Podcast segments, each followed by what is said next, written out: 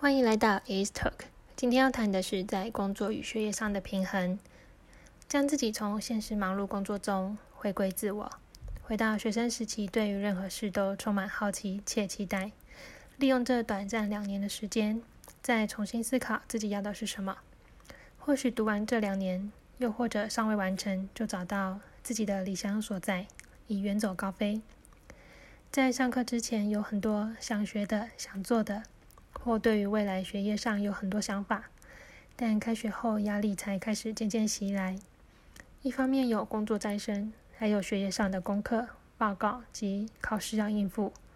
这时间正好是期中考，刚准备完某一学科的期中考试，有多久没有静下心来好好读书？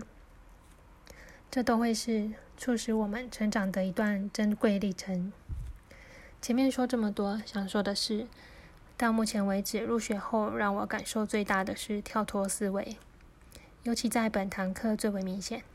上课模式百百种，永远抓不到老师的节奏。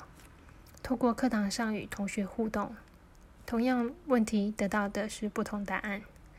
又如未来思考工作坊，思考是我们所做的事情中最有价值且最重要的工作。思考的能力决定了正面。快乐及积极的程度，而选择什么样的思考方式来面对现今快速变化的世界，则决定了我们思考能力的强弱。人才重塑犹如重塑生活。假设今天一觉醒来，所从事的行业已销声匿迹，必须重启工作，这时候会怎么样面对生活呢？试着在规律的生活中找到自己新的乐趣。让生活保有弹性，创造属于自己新的生活模式，才能拥有竞争力，同时应应瞬息万变的生活。同样运用在人才重塑，如何让自己保持在高学习度？如如果今天本身的专业要打掉重练，会尝试新领域或是重操旧业呢？如何累积自己的实力？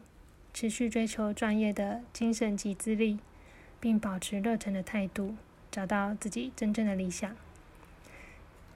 今天的分享到这里，我们下周见喽。